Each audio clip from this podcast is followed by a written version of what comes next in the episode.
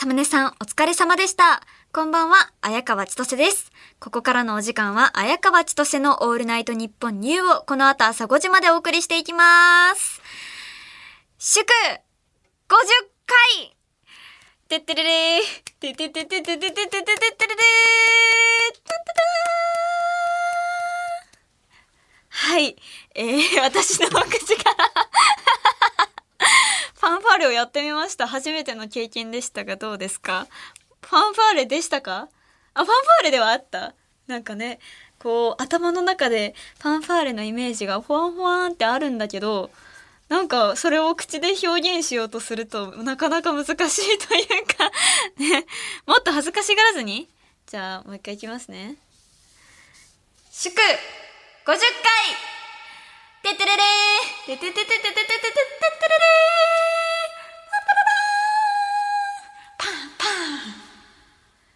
どうですか？え、いい？わかるよかった。でもこんな感じですよね。うん。いや、いいですね。いや、50回もやってきましたか。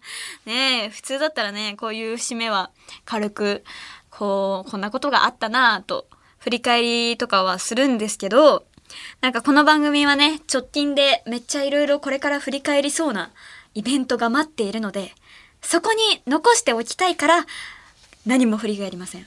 私は、私は前だけ見ていく。そう。そういうスタンスでやっていきます。ねただ、さっき、ディレクターの上村さんから言われたんですけど、初回と比べると、私、声が全然違うらしいです。そ、それさっき言われて、えっと思って。そ、そうなの？自覚はないです、全然。まあでも、あのーね、なんか、喋りやすくはなったのか？自分の中でもこう回を重ねるごとに。で、まあじゃあ家帰って1回目聞いてみようかなって思いましたね。な、なんだろう、1回目、弱、ちょっと弱々しかったのかな？緊張もあって？緊張と？幼さ、え？い、なんか50回 ?1 回目って何ヶ月前 ?1 年 ?1 年、1年しか経ってない。言っても 1年しか経ってなくて、あの、声の幼さがなくなったんですか？へえ、大人っぽくなった？あ、すごいですね。やっぱり変わるんだ。でも自分の声って意外と振り返って聞いてみないと、うん、わかんないかも。どう変わってるのかって。ね。へえ。えー、じゃあちょっと家帰って聞いてみようかな。ん？ジングルの声が1回目の声。あそっか。あ、ちょっと、じゃあ、お願いします。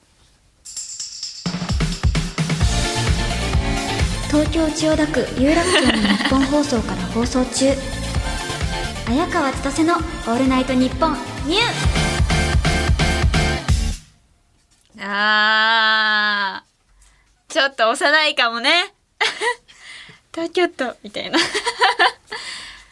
今だったらもっとなんだろう。もうちょっと大人っぽく言える？あ、ちょっと行ってみましょうか。東京都千代田区。OK です。東京都千代田区有楽町の日本放送から放送中。オールナイト、綾川千歳のオールナイトニッポンニュー。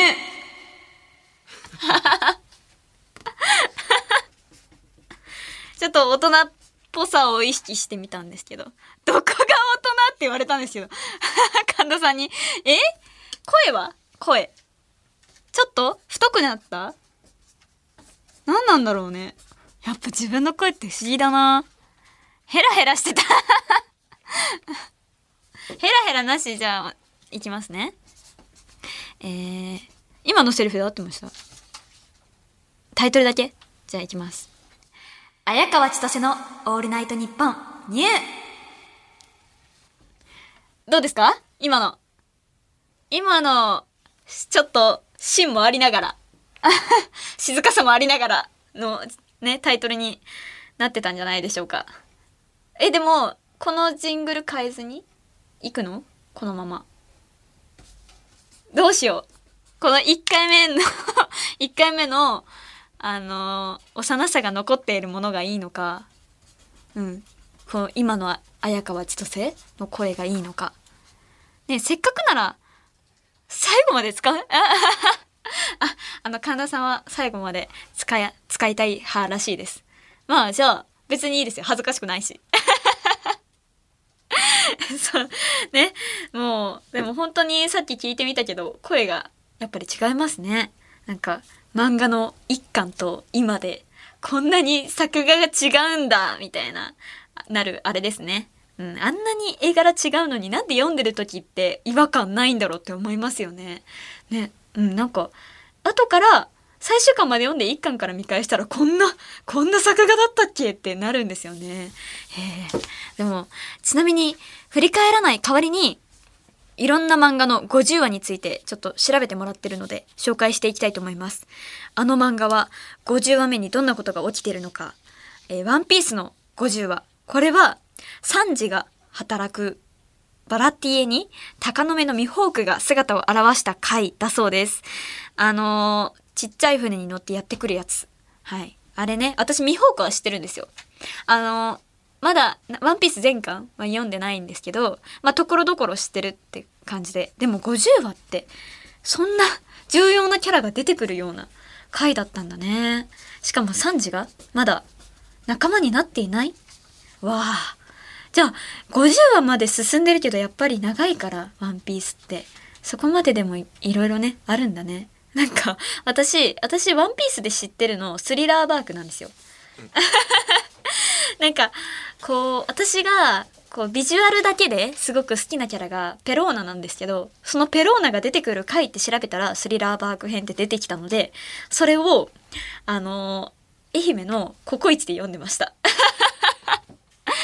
ココイチ、愛媛のココイチにめっちゃ漫画が置いてあるココイチがあって、私はいつも、あのそこに行くと、ワンピース全巻あるから、そこでスリラーバンクを 読んでました。懐かしい。あの、話？ワンピースの？スリラーバークの？スリラーバークのお話は、あれですよね。あの途中から読んでわかるの あの、全くわからないです。でも、あの、海賊の、あの、麦わらの一味はわかるから、やっぱり。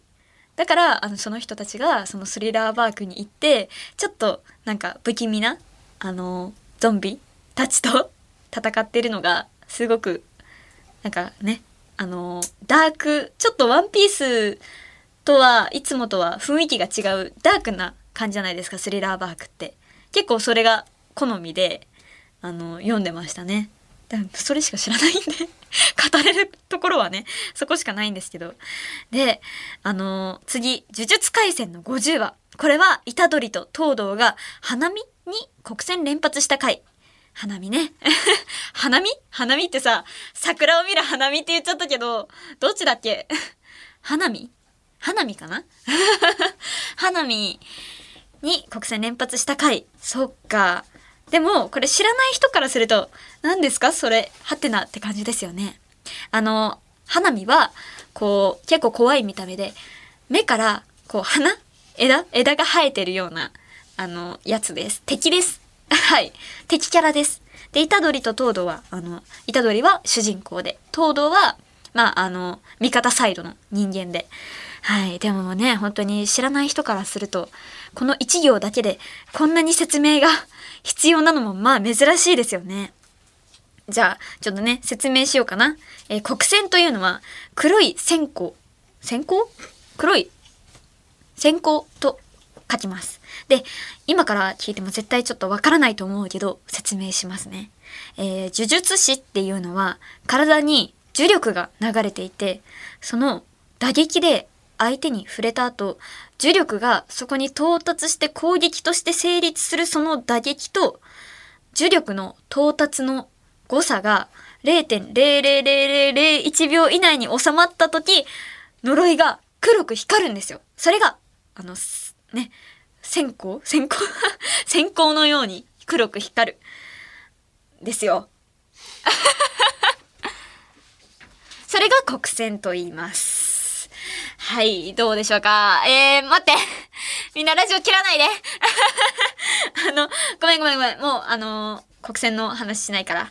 ね、わかんないから。ね、あの、でも私も今説明していて、理解しているわけではないです、全然。あの、呪術ってこんなことばっかなんですよ。意外と数字とか出てきたりね、作者の方が本当に考えてやってるんだな、みたいな、結構科学っぽいところもあって、あ本当はありえないんだけど、科学で説明するとしたらこんな感じみたいな説明もちゃんとあって、まあ、説明されてもわからないけど、みたいな。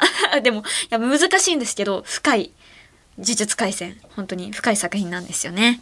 で、その国戦という奇跡的な技を主人公たちが強い相手に連発したよっていう話が50話みたいですね。ああ、そんなに、あの、大事なね、激アツな話が50話だったとは。そっか。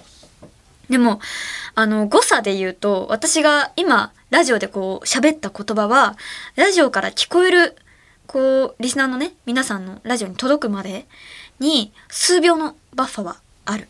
だから、あの、ラジコだと数分単位ですよね。だからその、ブーストリスナーの電波の差が、0.00001秒以内に収まった時、ラジオは光ると言われています。ラジ線です。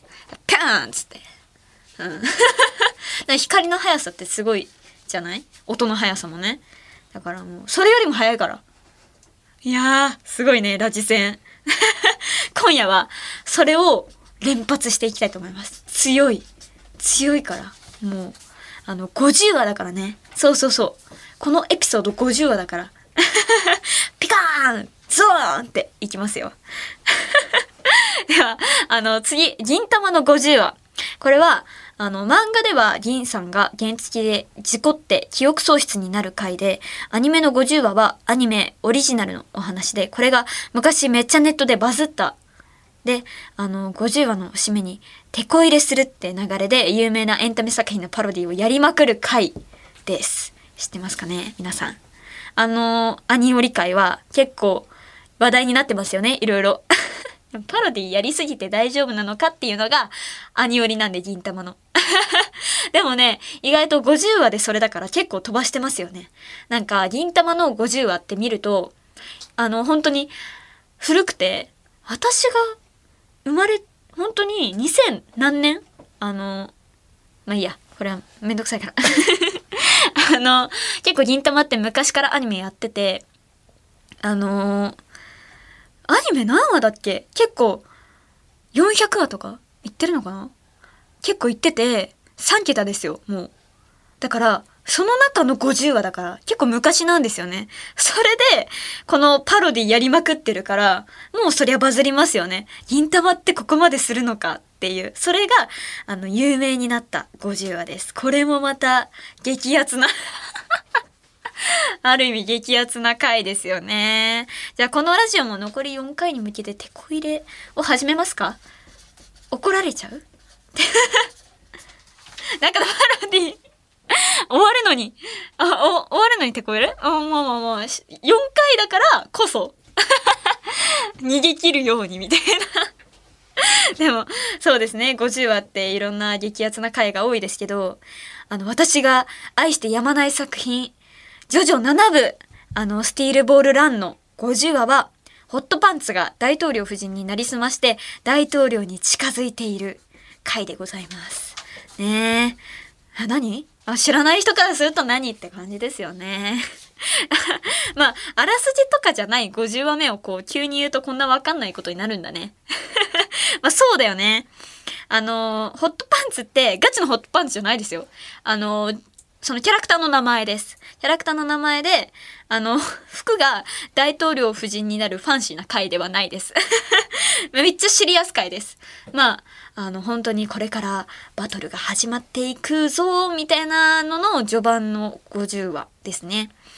まあ、あの、まあ、スチールボールランというのがね、何なのかっていうと、あの、その7部は、舞台がアメリカで、あの、乗馬による北米大陸横断レースっていうのが開催される、開催されたんですよね。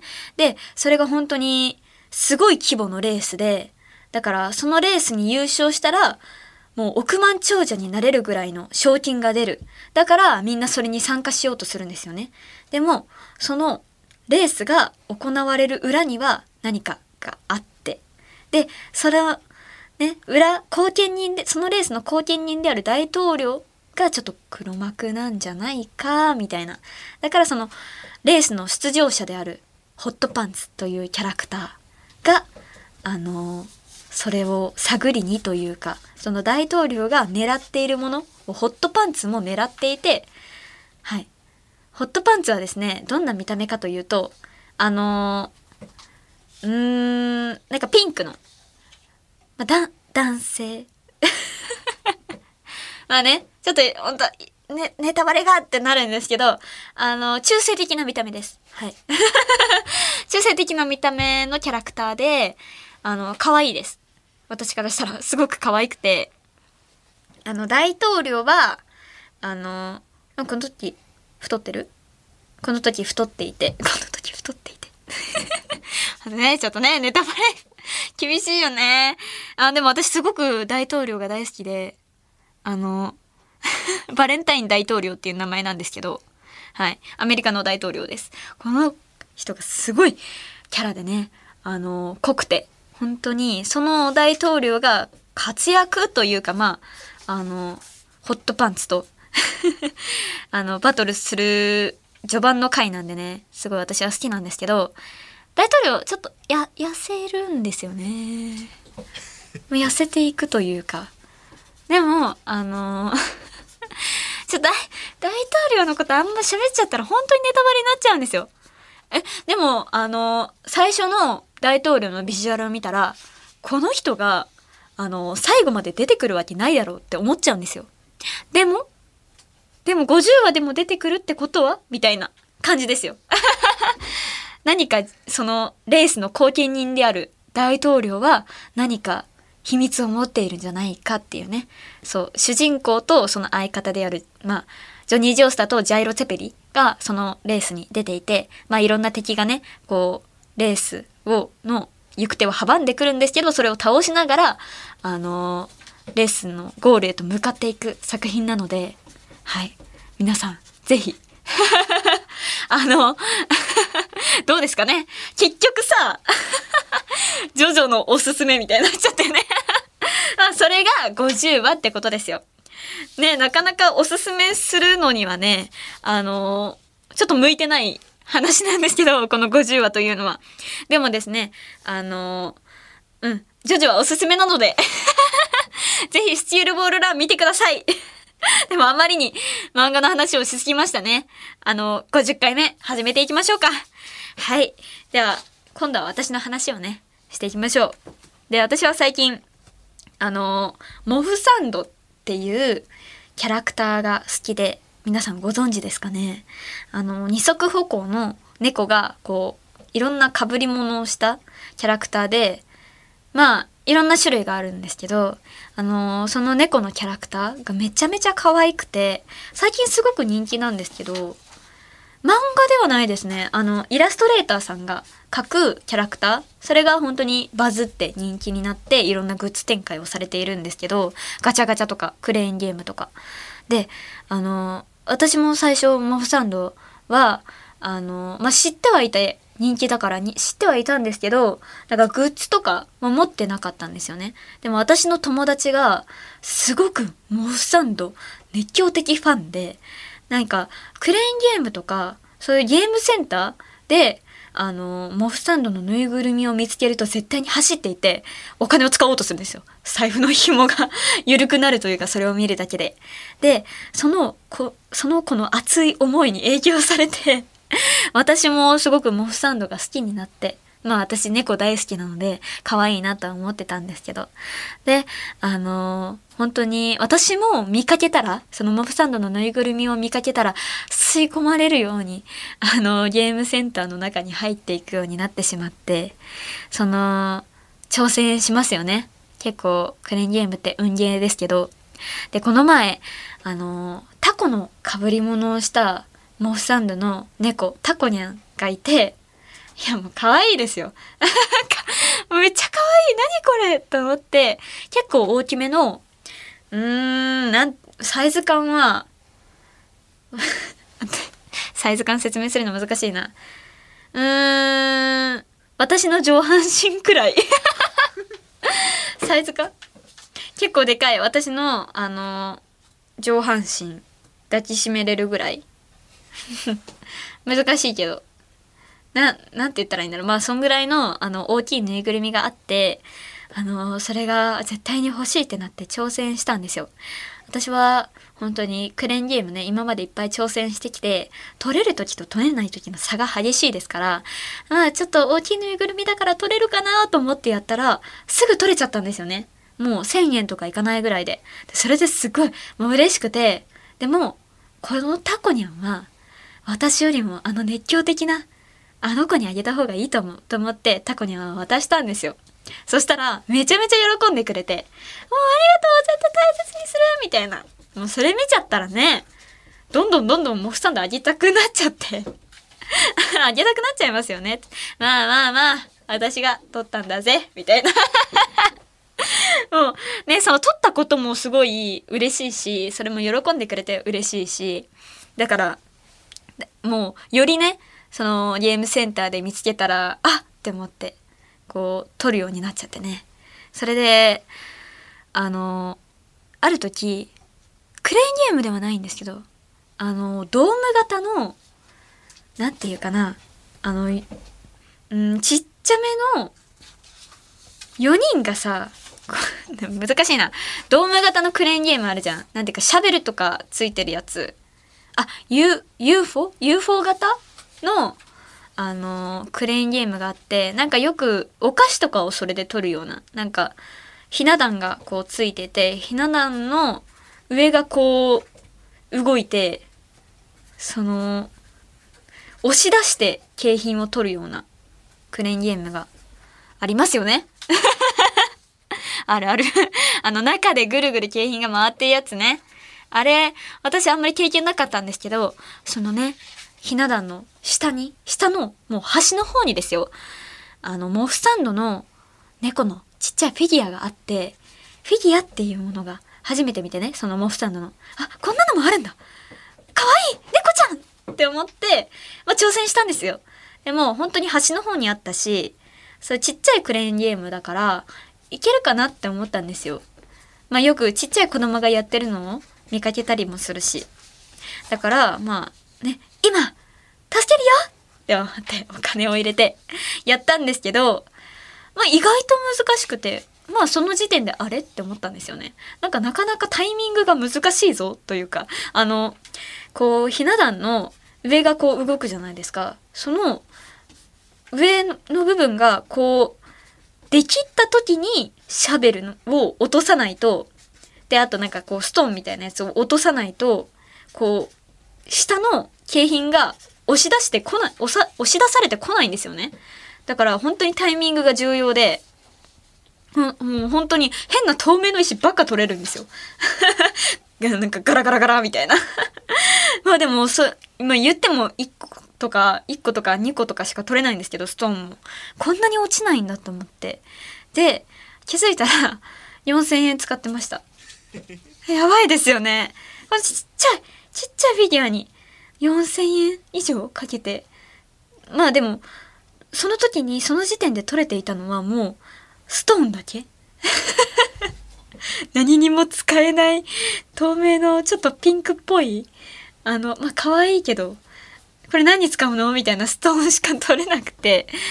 目当てのそのモフサンドがなかなか取れなくて。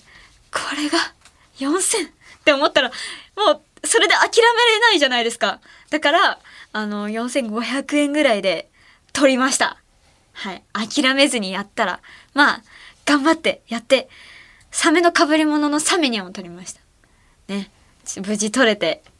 えー、そ その後ね、4000円でこれじゃ終われないと思って、あの、その後2000円かけて小さいモフサンドのマスコットをまた取ろうとしたんですけど、取れず。計6000円かけて、あの、フィギュア1体と、ちっちゃいフィギュア1体と、ストーン2個みたいな 悲しい結果に終わってしまいました。まあでも、あの、友達にね、そのフィギュアとかをあげる時は、あの、4000円かけたっていうことは言わずに。あの、まあ取れたんだよねみたいな感じで渡してあ200円で取れたすごくない？とか言って渡しました で、4000円で取れたって言ったらさ、友達に、え、そんなにってなっちゃうかもしれないから、あ、まあ、200円で取れましたよっていうのを 言って嘘をついて、ちょっとね、あげましたね。まあ、結局ね、6000円も使っちゃったわけで、ちょっと後悔が残る 日でした。まあでもね、今度一番くじがあるらしいんですよ、モフスタンドの。それは絶対にやんなきゃね。そう、もうそれはガチるよ。絶対に取れるから。絶対に取れるからっていうか、運が良ければ、ぬいぐるみとか大きい景品が絶対に当たるんですよ。あの、100円入れて何も取れないクレーンゲームより、600円ぐらいかけて何か大きいものか小さいものかグッズが当たるくじの方が私はいい。レジで、全部ください今残ってるの全部くださいっていう。え、ラストワン賞とかあるから。そうそうそう。ぬいぐるみとかブランケットとかもあるんですって。だからそれをガチりますよ。私は。絶対に取るぞ。じゃ友達と一緒にやります。頑張ってね。あ、それはもう、でも、誰にも渡さないかもしれない。うん。わかんない。でも、友達が先に当たっちゃったらね。あれだけど。まあ、うん。運が良ければ絶対に当たるという。私は、ジョジョの一番くじでもね、フィギュアを2体当てましたから。3回引いて2体、2体フィギュアですからね。運はいい方だと、ちょっと調子乗ってるところもありますけど、多分絶対に、絶対にぬいぐるみ取れると思う。だから、皆さん楽しみにしておいてください。また話すことになるかな？モスタンドのこと。それでは今週も始めていきましょう。綾川千歳のオールナイトニッポン、ニャー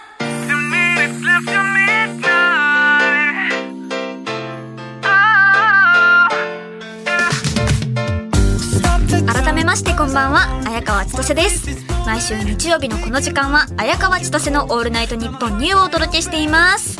イベントまであと4週間。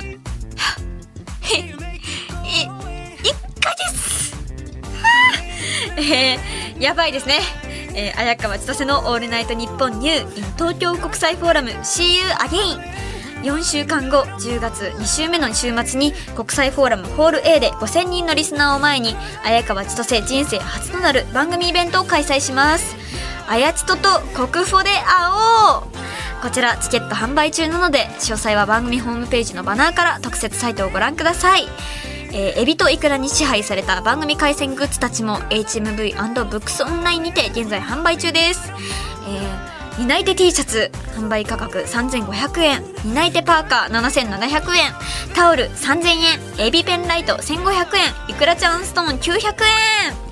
はい皆さんここでストーンの実物がついに工場からやってきました。わー私の手元に今あります。かわいい。随分かかったけどねここまでやってくるのに。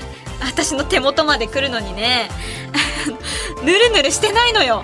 これがあのねツルツル？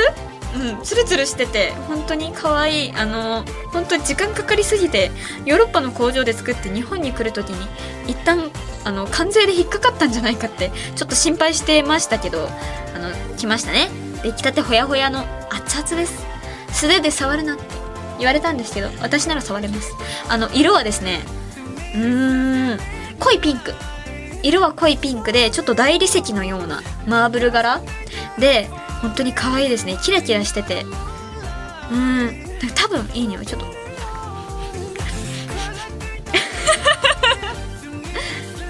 匂いはかすかにいい匂いがしなくもない。私ちょっとえー、でも全然あの臭いとかではない。全く。であのいくらちゃんがねいくらちゃん5粒があのなんていうの？これは。金色の？プリント？これプリント？白押し？あ金色でいくらちゃん5粒が白押しされていますね。あの本当に金のラインなのでめっちゃ高級感がありますよ。あのもう下がもう大理石だし。ねあのこのいくらちゃんのね表情が5粒全員違うんですよ。かわいい。でこのあれですよね。いくらちゃんの5粒並んでるのが N の形に「オールナイトニッポンニューの N の形になってると聞きました。最高の商品ですね。これはもうお財布にお守りとして入れておけますよね。みんな手に持っててもいいですよ。こう握りしめて歩くと。パワーストーンのように が掲げてそうだねこれは目に入らぬかみたいな感じでこう掲げて歩いていたらみんな「ははー」ってなります。あ そうですね。さあそして今週のアンケートの結果、えー現在番組では私の趣味で毎週アンケートを取っています。今回アンケートを取ったのはこのラジオのポッドキャストどこから聞いてる？日本おは海外、えー気になる結果紹介していきましょう。ドゥルルルルルででん。はい。97.5%いいえ2.5%海外2%いる。すごいね。2%いるんだ。なんか100ゼロだと思ってたけどいたね。え？じゃああメールは？メール来てる？えメール来てる？来てない。来てないらしいですよ。あんなにさドイツ語でドイ ドイツ語でさ、うん、なんだっけラックスキャビア。ラックそうあのドイツ語でいくらラックスキャビアを言ったのにメール来てないだと？えなんで来ないの？もうどこから聞いてるんだろうこの2.5%は。もしかしたらドイツじゃなかったのかもね。伝わんなかったかも。あのでも本当に2.5%の人送これ聞いてるなら送ってほしいです。メールお願い。あのあえ5タップの可能性？今までそんなこと話してなかったじゃないですか。そんな可能性入れてなかったじゃないですか。でもこんなね、まあ、ちょっとありえるよね。私もちょっとあるもん。なんかさ全然アンケートとか読んでなくてこうスクロールしてる時に押しちゃったりすることあるもんね。ああやべえみたいな。投票しちゃった。みたいなそうそうそうそう。あそれそれが2.5% 一人はいてほしいけどね海外の人本当に。いやーあそうか2.5%か。メール送ってきてほしいですけどね。お願いします。で今週のアンケートですがちょっと気になってることがありましてこの実物が届いたいくらちゃんストーン。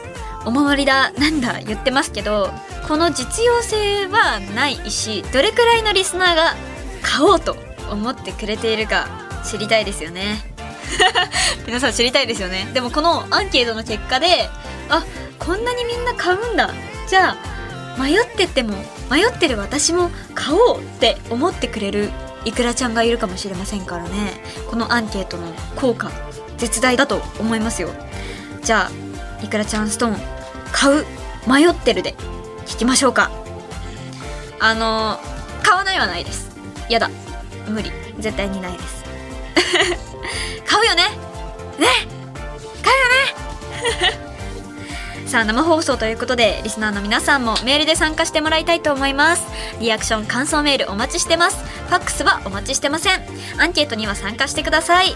受付メメールアドレスは綾川アットマークオールナイトニッポンドットコム綾川アットマークオールナイトニッポンドットコム。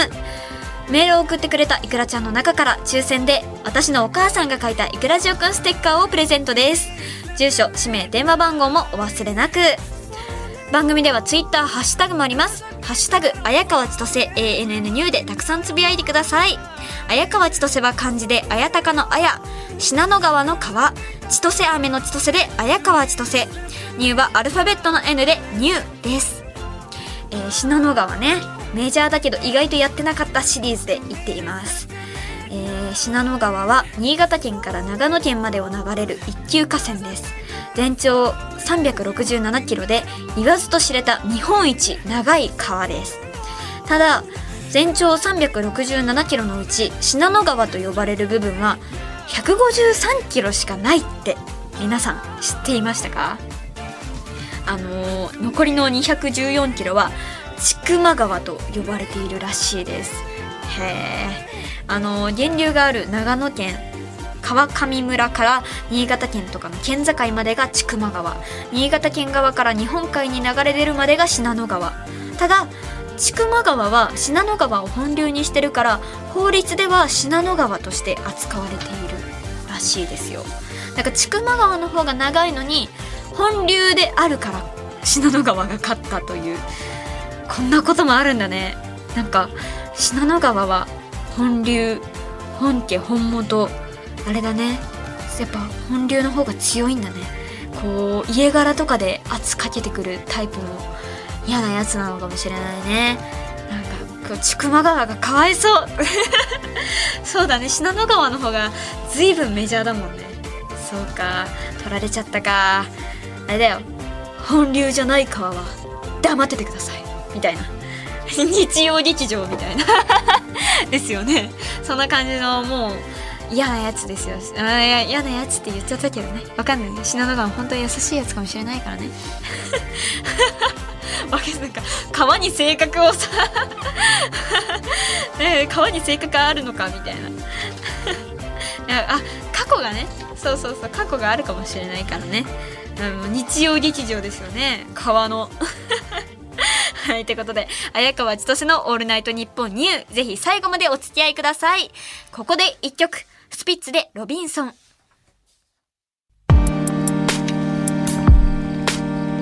東京千代田区有楽町のニッポン放送から放送中綾川千歳の「オールナイトニッポン」ニュー綾川千歳です。この時間は綾川千歳のオールナイトニッポンニューをお送りしています。えー、それではリアクションメール読んでいきたいと思います。東京都ラジオネームお茶の水全部飲んでみた。8月中に断捨離するという自分で自分に課した宿題を終えきれぬまま9月に突入してしまいました。サッカーはアディショナルタイムこそ燃えますよね。つまりそういうことです。俺はここから劇的なゴールを決めるんじゃいえー学生の皆さん、こんな大人になってはいけませんよ。綾川さん、相談なのですが、先延ばしをしないコツってありますか？おー、断捨離ね。あーでも8月中に断捨離するっていうのを、あの、達成できぬまま終わってしまった。お茶の水全部飲んでみた。あの、私はこの前、ラジオでも言言いましたけど、部屋をね、断捨離というか片付けた結構大掃除をしたっていう話をしたんですけど、あれからね、意外と散らかってないのよ。そう、偉いでしょ。あの、ね、でも、今から断捨離するってなったら絶対めんどくさくて、先延ばしにすると思うんだよな。あの、私に聞くの一番間違ってると思うよ。今まで何を聞いてきたんだあなたは。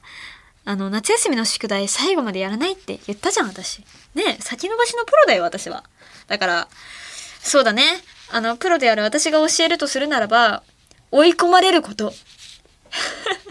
締め切りがあること。これが一番、こうね、先延ばしをしない唯一の方法というか、もうコツでも何でもない、追い込まれることこそ、一番いい方法だと私は思いますよ。ね本当に私に聞くの間違ってると思うよ。断捨離か難しいよね。でもそ、そうね。それをしないと、誰かに迷惑をかけてしまうような状況作るっていうのは難しいけどね。なんか、だって自分にこう、罰ゲームとかさ、これやらないと、ご褒美、自分へのご褒美あげないとか決めても、結局あげちゃうから。よしあの、8月終わったぞ明日から9月だから8月31日は、あの、自分の好きなように過ごすぞって言って結局やらないとかね。私そんな感じです。だから、やっぱりこう、誰かに迷惑をかけるかもしれないっていう状況、こう、自覚することが大事なんじゃないでしょうか。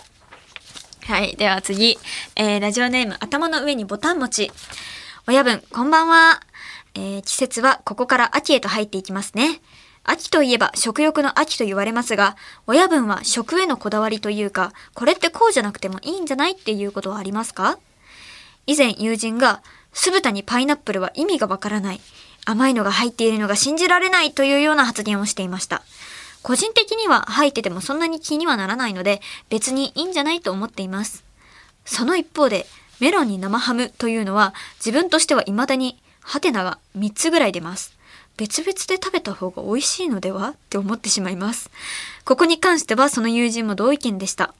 親分にもこういう風に思う感じるものがあれば聞きたいです。あー、なんか難しくないこの質問。なんか、なかなかないけど、メロンに生ハムは確かに想像ができないかもね。食べたことない。で、酢豚にパイナップルは私一回食べたことがあって、それは意外といけたから、うん、全然許せる。うーん。ねだから、まあ、例を挙げると、ポテトサラダにリンゴとか。いや神田さんダメって言ってましたよね。私はね、めっちゃ好きですよ。お母さんが入れてくれてて、シャリシャリして美味しいじゃないですか ちょっと適当にここでね、いろいろあの意見の食い違いがさっき起こりまして。でもこの質問が難しいんですよね。なんだろうってめっちゃさっき考えてて、やっぱり意外と食に対しては寛容なんですよ、私。うん、なんか、ね。あ、でも、うん、ポテトチップスじゃない、ポテトフライ？ポテトフライに、あの、ケチャップ。あれは、定番じゃないですか。でも、私はつきません。塩味が一番好きだから、マクドナルドの、あの、ポテトも、ケチャップ欲しいって言えばつけてくれるじゃないですか。あれは、うん、言いませんね。あ、まあ私、トマト好きですけどね。まあトマト、生に限るというか。あの、別物なんですよ。え？でもケチャップとやっぱりトマトって別物じゃないですか。なんかトマトが苦手でもケチャップは食べれるって人いますよね。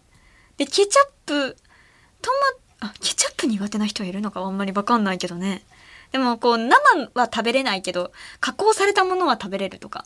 そういうのはあるかもね。私は意外と好き嫌いがあんまりないので、そう。まあでも C って言えば、うん、なんか、あの、ちょっとあれって思うのは、野菜が甘いとびっくりします。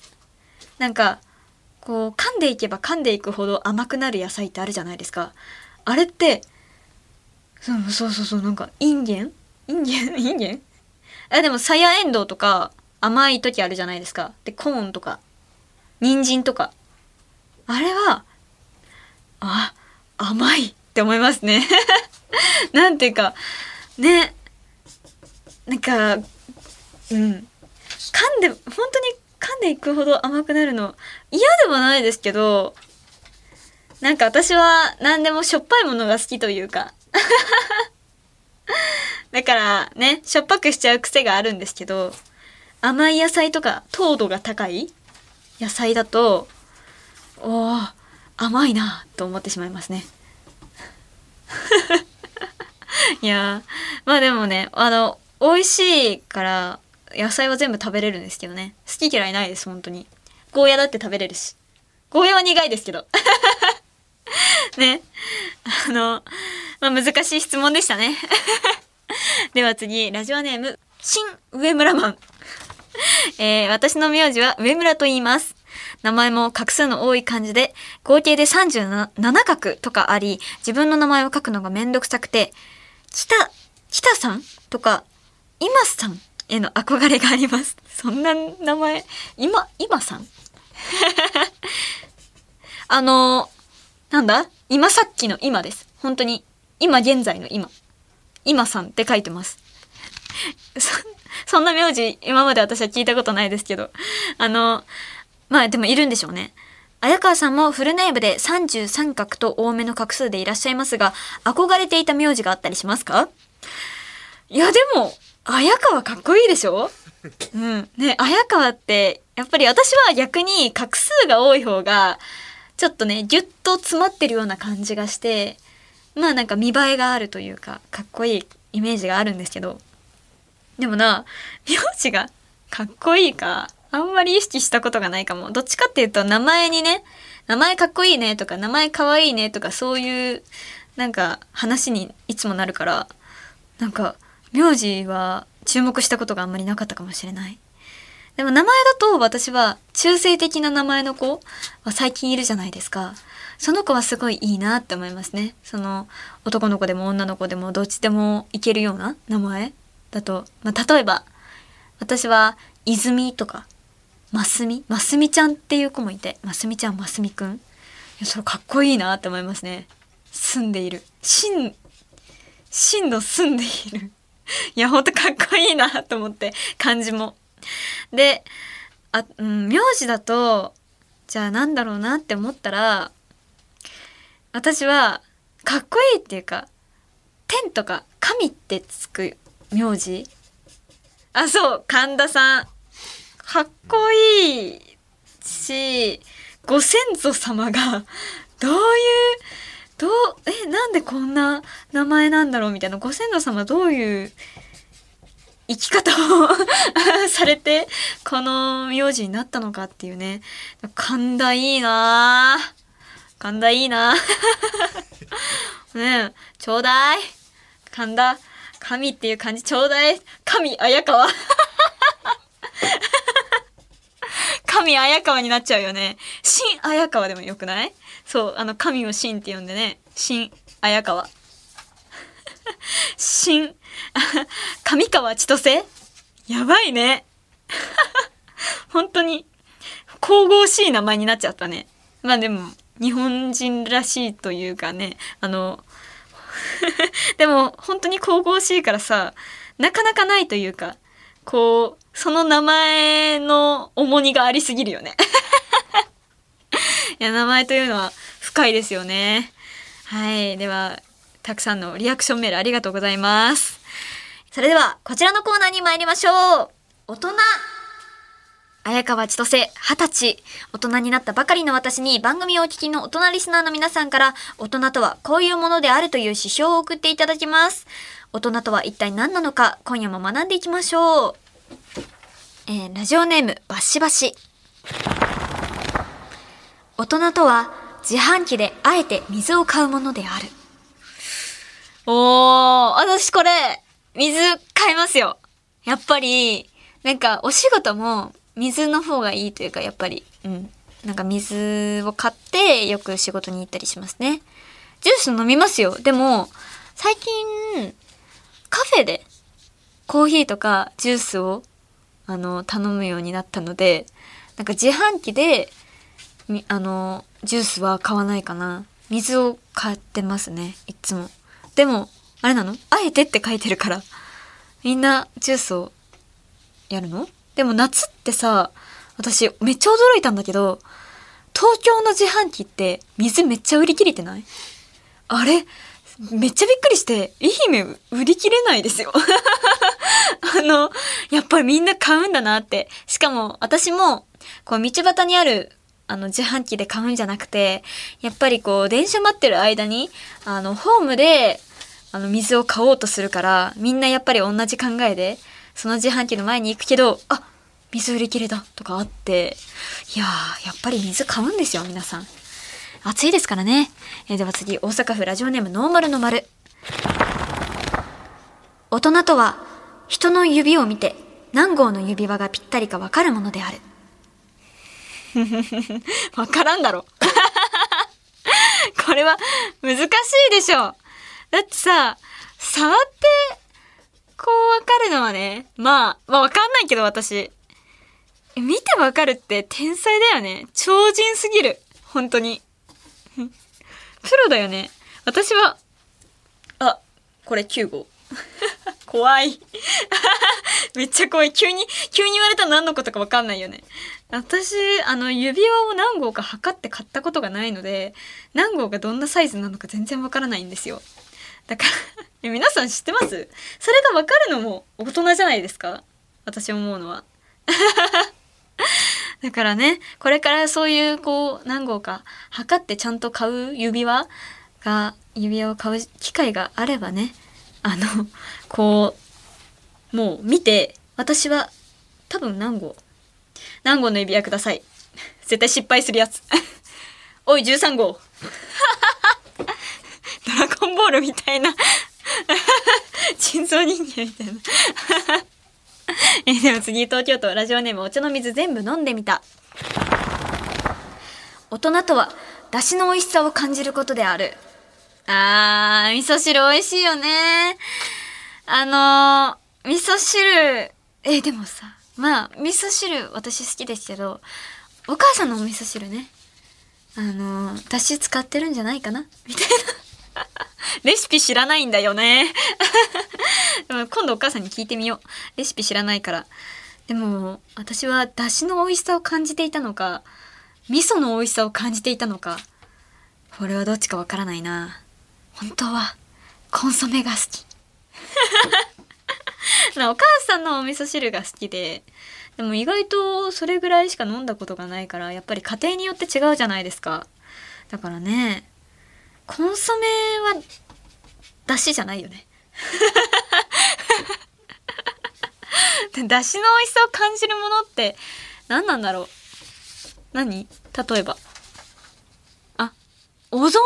あ、お雑煮めっちゃ美味しいよね。いや、じゃあ分かってます、私。だしの美味しさ。うん。あの、お正月に出たら絶対に嬉しい。で、うん、なんか、お雑煮は1月1日の朝に絶対に食べます。おばあちゃんの家で。私のおばあちゃんちのお雑煮は、うーん、だし、な、どう作ってるかはわからないんですけど。お餅が入ってます。お餅、あとは、花柄に切った人参。ああお餅の形は、え、お餅の形、丸？丸のお餅です。丸。私は、なんていうか、結構大きいのをボトって入れてるんですけど、どうなんだろう皆さんのお雑煮はどんな感じですか？上村さんは？どんなお雑煮？お餅。あ、四角か。え、あ、そっか。思い出したよ。あれか。私は、私の家庭は違うんですけど、もう、本当に、直角の四角ってこと？いや、違います、違います。愛媛は、なんていうか、まあ、うーん、あの、こんにゃくの角が丸い版ぐらい、でかいの。うちは。うん、本当にボトって入れてる。どれくらい？どれくらいか。あー、どれくらいか。えーとね、名刺よりも大きい。名刺よりも大きくて、あの、本当に、お椀？があるじゃないですか。そのお椀もう、お椀ぴったりぐらいのサイズ？本当にほぼ餅です。だから、あの、お餅が入るから、お出汁が、の傘が増えるみたいな。結構お餅たっぷりのお雑煮なんですよね。だから、それ1個食べるだけでめっちゃお腹いっぱいになるぐらい。だから、お雑煮を朝食べますね。うちの家庭では。はい。あ、そっか、家庭で違うのか。ということで、今夜もたくさんのお便りありがとうございました。番組では引き続きたくさんのお便りお待ちしております。受付メールアドレスは、あやかわアットマークオールナイトニッポンドットコム、あやかわアットマークオールナイトニッポンドットコム、メールの件名に大人と書いていただけると助かります。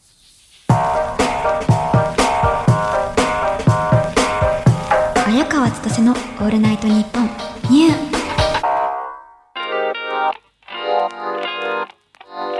お送りしてきました。綾川千歳のオールナイトニッポンニュー。そろそろお別れのお時間です。今夜の放送は水曜日。水曜日のお昼12時から日本放送ポッドキャストステーションをはじめとした音声配信プラットフォームで好きな時間に楽しむことができます。ぜひこちらでもチェックしてください。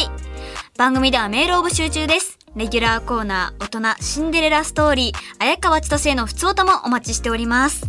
コーナーの詳しい概要は、綾川千歳 ANN ニューの告知の担い手、上村アンナのツイッターに載ってますので、そちらでご確認ください。ってことで、ちびまる子ちゃんの50話は、花輪くんが子供歌合す、子供歌合戦に出場する回スペシャルと題してお送りしてきた今夜の放送ですが、そんな回があるんだね。子供歌合戦なんてね、人生初めて言ったんだけど。紅白歌合戦しか今まで言ってこなかったから。子供歌合戦なんてあるんだ。かわいいね。花輪くんが緊張してた回？あの、あの、帰ってみたいと思います。ちょっと調べて。うん。えー日本放送でお聞きの方は、この後朝5時から上柳正彦朝ぼらけをお楽しみください。ってことで、ここまでのお相手は、綾川千歳でした。来週も、また会えたら